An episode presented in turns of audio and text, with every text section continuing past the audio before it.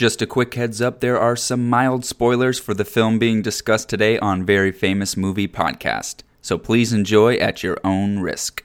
Doctor, Come on, what? What? always do the right thing. Get away from her, you bitch! Shit just got real. Dead or alive, you are coming with me. Samsonite. I was way off. What up, world? Robert Jordan Hunt here, and welcome to Very Famous Movie Podcast. So, the next few days, uh, Sean and John and I are going to record episodes on the 30th anniversary of Batman Returns and David Cronenberg's return to cinema, Crimes of the Future. But for now, it's just Jordan. And I want to take a few minutes to talk to you about Top Gun Maverick. First things first, I am a massive Tom Cruise fan. I mean, the dude just makes good movies. That's all there is to it. It's what he does. He's good at it, and he's been doing it for a very long time. So, of course, I'm obviously a genuine and unironic fan of the original Top Gun as well, uh, in large part due to Tom Cruise, but also because Tony Scott fucking rules. Okay? That's just all there is to it, you stooges. Now, having said all that, I was always quite hesitant at the idea of a sequel to Top Gun. It really felt like a movie of its time. Very 80s, you know, the enemy is very clearly Russia, which makes sense given the the time period. Um, but it, it really just seemed best suited to kind of stay in the 80s. And I don't I don't mean that as an insult by any means. It's it's a great movie. It's a great movie of the 80s. But I, I just really thought I don't know. It, it it felt desperate when I first heard about it from Tom Cruise, and and if I'm being honest, um, even though Tom Cruise is the absolute superstar that he is for a very good reason, aside from the Mission Impossible movies, he's had varying degrees of success regarding box office performance. I mean, he made he's made a lot of good movies in the last ten years. Edge of Tomorrow rules. The first Jack Reacher is incredible, but neither of those movies set the box office on fire quite like he used to do consistently in the 80s and the 90s. And so that's kind of what I mean. Like w- when I say it felt like a desperate cash in, um, it, it- again, at least at first, like when it was first announced, like in 2018 or 19 or whatever it was, because it was delayed for two years because of the pandemic. And on top of that, the director, Joseph Kosinski, uh, I'm not, or I wasn't the hugest fan of. I I think Tron Legacy looks beautiful. There's a there is some uh, amazing action sequences, but the pace drags the the story is some is mostly uninteresting to me. I think i'm just not i'm not a big tron fan. I'm sorry okay it is what it is. But um something about that world that like i appreciate it but i can't really get into it. And then k- kind of the same thing about oblivion. I i think it it looks beautiful. There's some great action. Tom cruise is good as as well and it's nice to see an original you know sci-fi blockbuster but overall i just thought it was okay so when it was announced that he was going to be directing Top Gun Maverick, it, it made me extra hesitant. You know, obviously he could direct an action scene, but to me it just meant okay, this is just going to be a mediocre follow up to uh, an 80s classic that we just don't really need. I mean, again, at least that's what I was thinking when it was announced. Full disclosure, uh, I have not seen Kosinski's movie Only the Brave, which I have, uh, especially in the last few weeks since Top Gun 2 came out, I've heard that it's uh, quite amazing. The movie about the firefighter crew that I th- uh, that based on a true story starring Josh Brolin, Miles Teller, Taylor Kitsch. For me, kind of or kind of came and went, didn't really make a splash at the box office, but uh, seems to have gained quite the following. And again, I've heard that it's really, really good. So I, I do want to check that out at some point. Anywho, all that to say, I was hesitant.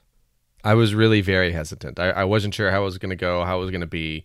I wanted it to be good, but who knew? Then the movie started sc- screening for critics. The hype started to build. It ended up debuting with Tom Cruise's biggest box office weekend of all time, with 126 million over three days, and then 160 million over four for the Memorial Day weekend, setting a new record that had been held for over 15 years by Pirates of the Caribbean 3. And that's when I started uh, really believing the hype. I I had a full week's worth of hype actually before I even saw the movie in its second weekend, and uh, it fucking blew me away. This movie's incredible. It is so much fun, so engaging, sets incredible stakes, even though it's all you know perfectly wrapped up in this nice broad blockbuster package. But I think that's its secret weapon right there, though. This this movie honestly focuses on character. They put characters first because the story itself, and you know, I feel like I've been a broken broken record lately about this stuff. The story is very simple. Maverick gets called back to Top Gun to teach this time around a highly important mission that needs to be done in three weeks. He has to put together a team to blow up this place that has nuclear things uh, in order to essentially save the world. And that's it. He, it's a, it's a training movie. He has to train them to do this mission or else the world is in trouble. Very simple, very to the point. But because the plot is so simple, it allows the audience to have plenty of time with all of the characters um, to to get to know them to get to care about them so that when the action finally hits you're like oh shit i hope so and so makes it because one of the great things about this sequel is we do have the original one where a crucial character does die so even though you probably know that like this is not going to be a deep dark ending of any kind somebody could die and and there are the stakes because you like these people. It doesn't it doesn't matter if you know the end of the movie or you can see the signs from far away. If you care about these characters you're going to care about what happens to them and the movie knows that. Now if i may i would like to talk about the cast for a second and i'm going to start with miles teller. Miles teller is an actor whose real life persona has become kind of irritating to me. Um, I don't I don't have any spe- specific reason. He just kind of seems like a douchebag. That's all I can say. I see interviews with him, or I've heard stories where he's just not the most pleasant person, and sometimes that can kind of seep into his performances for me. However, I thought he was truly spectacular in Whiplash. Same for the spectacular now. It is very clear that he is a very talented actor. He's a good actor. I mean, this is the well, it's the second time he's worked with Kosinski, but in the time that it was delayed with COVID, they've since made a third movie together. And I mean, I get it because in this movie as Rooster, he plays Goose's son, Anthony Edwards' character from the original, and he's fantastic. He's got exactly as much charisma as you'd expect, and uh, hot-headedness and hard-headedness. He he really is great here, and honestly, he's a great foil for Tom Cruise. I'm not saying he's like the next Tom Cruise or anything, but they both uh, have a strong screen presence. And when they fight, because you know, of course, there's some conflict. It, you know, Goose's dad died on his watch essentially, and of course, Rooster has some resentment, and that's a whole thing throughout the movie that they work out, and it's it's a great character bits for both of them. But I'll, I'll be honest, Miles Teller is really really good in this movie, and you know what?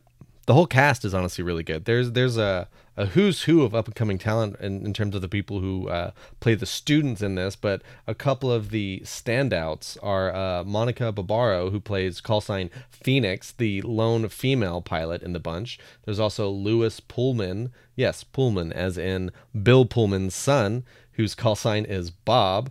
And the stealth MVP of the whole thing is Glen Powell, who's actually from Austin, Texas, as Hangman. He, you could kind of say that he's like the Iceman character of this one in terms of he's very much a cocky asshole leader who wants to, you know, be number one over Rooster. And it kind of reflects uh, Mavericks and Iceman's relationship. But all that to say, uh, Glen Powell is a force to be reckoned with this this guy has got charisma just oozing off the screen, and uh, legend has it it's not a legend. I think this is a fact. Him and Miles Teller were both in the running to play Rooster.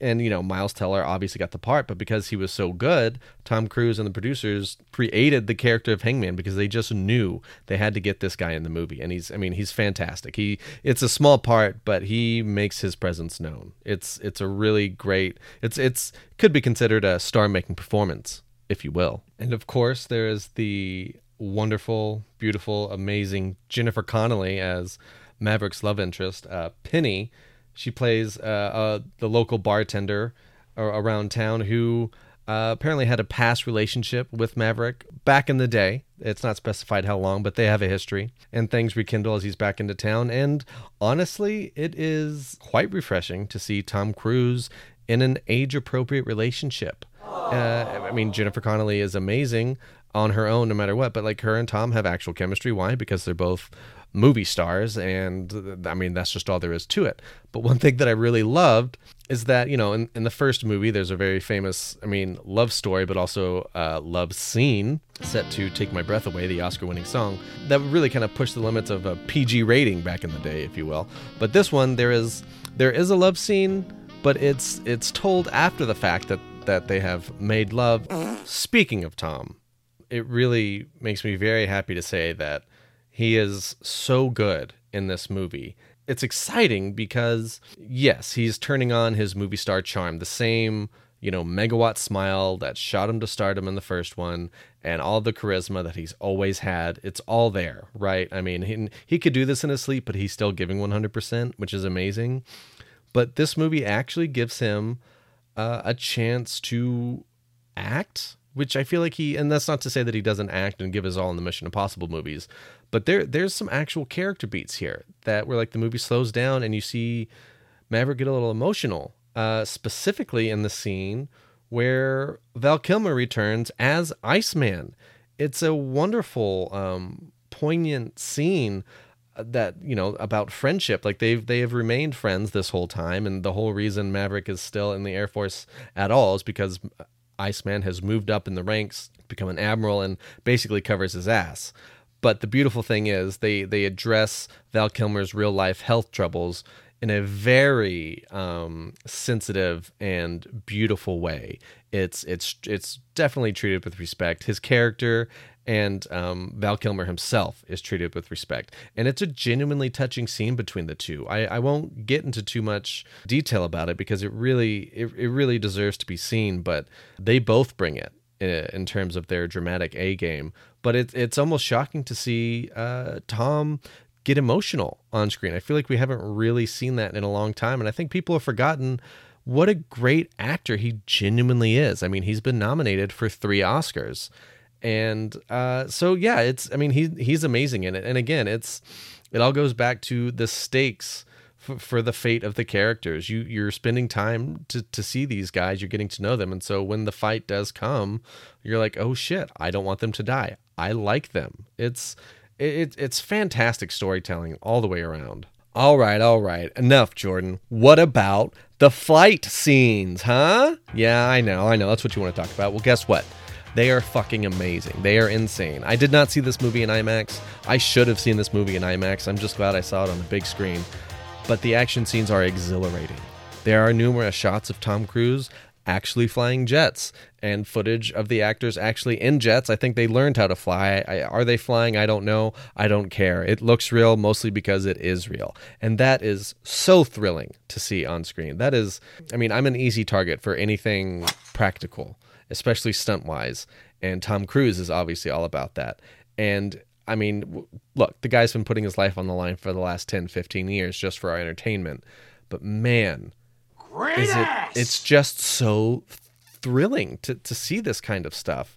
Uh, you know, especially not a, a movie that's just not filled with CGI spectacle. I'm sure there's CGI in it, but the focus is on practical action and and Kosinski really shines here and as he always has but finally that winning combination of like really good script excellent story excellent actors you know it's like everything finally came together for him and I don't know I I really I was blown away by this movie in every way possible and it, and it's like it gave me that old school feeling of of walking out it reminded me of like summer blockbusters in the 90s, right? Jurassic Park or Twister or Speed, you know, just solid action movies with like movie stars and likable characters.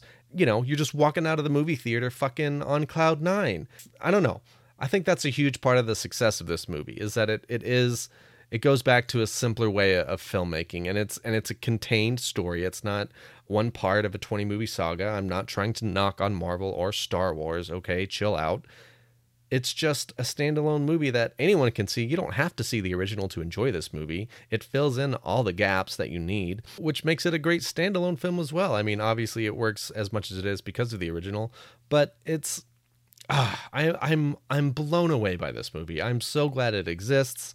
It's so wonderful to see Tom Cruise reach back up to the his heights of a movie star and to, to see him make such a good movie and to have it be such a huge success it is very cool to see and very exciting for me so there you go guys. Those are my thoughts on top gun maverick but i'm very curious. What did y'all think huh? Give us give us a shout give us a listen uh subscribe like review all that good stuff man. Very famous movie podcast. Let us let us know what you think about top gun maverick